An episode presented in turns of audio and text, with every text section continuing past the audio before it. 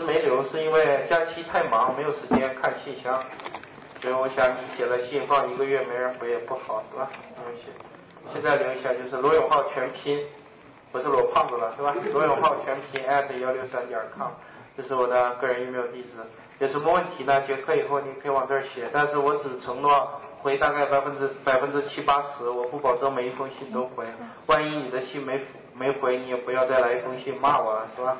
因为你可以想象，新东方老师像我这种一年带一万个学生，所以寒暑假一结束回去，每天十个小时讲课，最后身体都不行了，结课至少要连睡两天，什么都不干，少吃连睡两天，是吧？等到起来，然后。打点精神去一看，一打开就五百封信，信一封都没回，在那等着，都不可能全部用来回信，不用生活了。希望你能多少理解，是吧？我尽量能回都回。我至少骄傲的是，多年以来我一直维持百分之七八十的回信率。有一些蠢信，一看就想骂娘，你知道吗？来一封信说老罗，你告诉我考试中心电话是多少？现在你能，你要在家里，你在课间找不到，你课间过来问我一句，我能理解接受。你在家里能上网写信，你就不能上网查一下这个号码吗？再笨的人也能找到吗？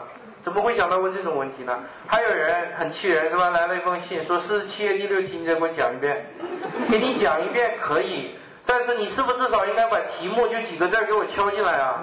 我跑到外地住在酒店里，拿一个笔记本电脑打开，一看四十七页第六题，我他妈倒是想回哪儿找题去呢？没带题。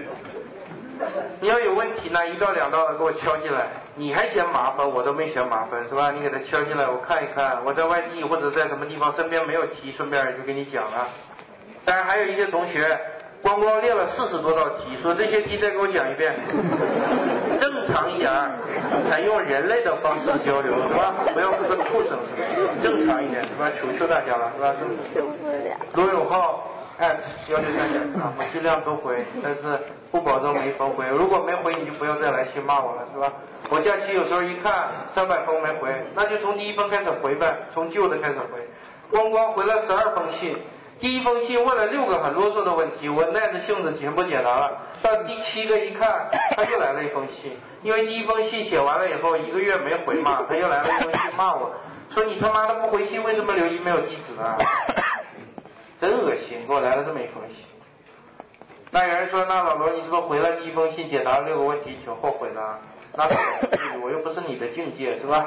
倒不至于后悔，但就觉得挺无奈的，然后把这封信删了。过了两天，一看，又来了一封信。为什么？第一封信的回答他不收到了吗？他又过意不去了，来一封道歉的信。然后老罗上次骂了你，骂完了就收到你的回信了，是吧？不好意思，请你原谅。我一看他回了礼貌，我就回一封吧。我说算了，都是出来混的，是吧？无所谓。结果他又来了一封信，说哎呀，没想到你这么宽宏大量，这不废话吗？差不多行了，你知道吧？又来。然后我又客气了一封，又来，这不吃饱撑的吗？增加读信量没有必要，是吧？正常一点，是吧？正常。啊，这是我的个人网址和 email 地址。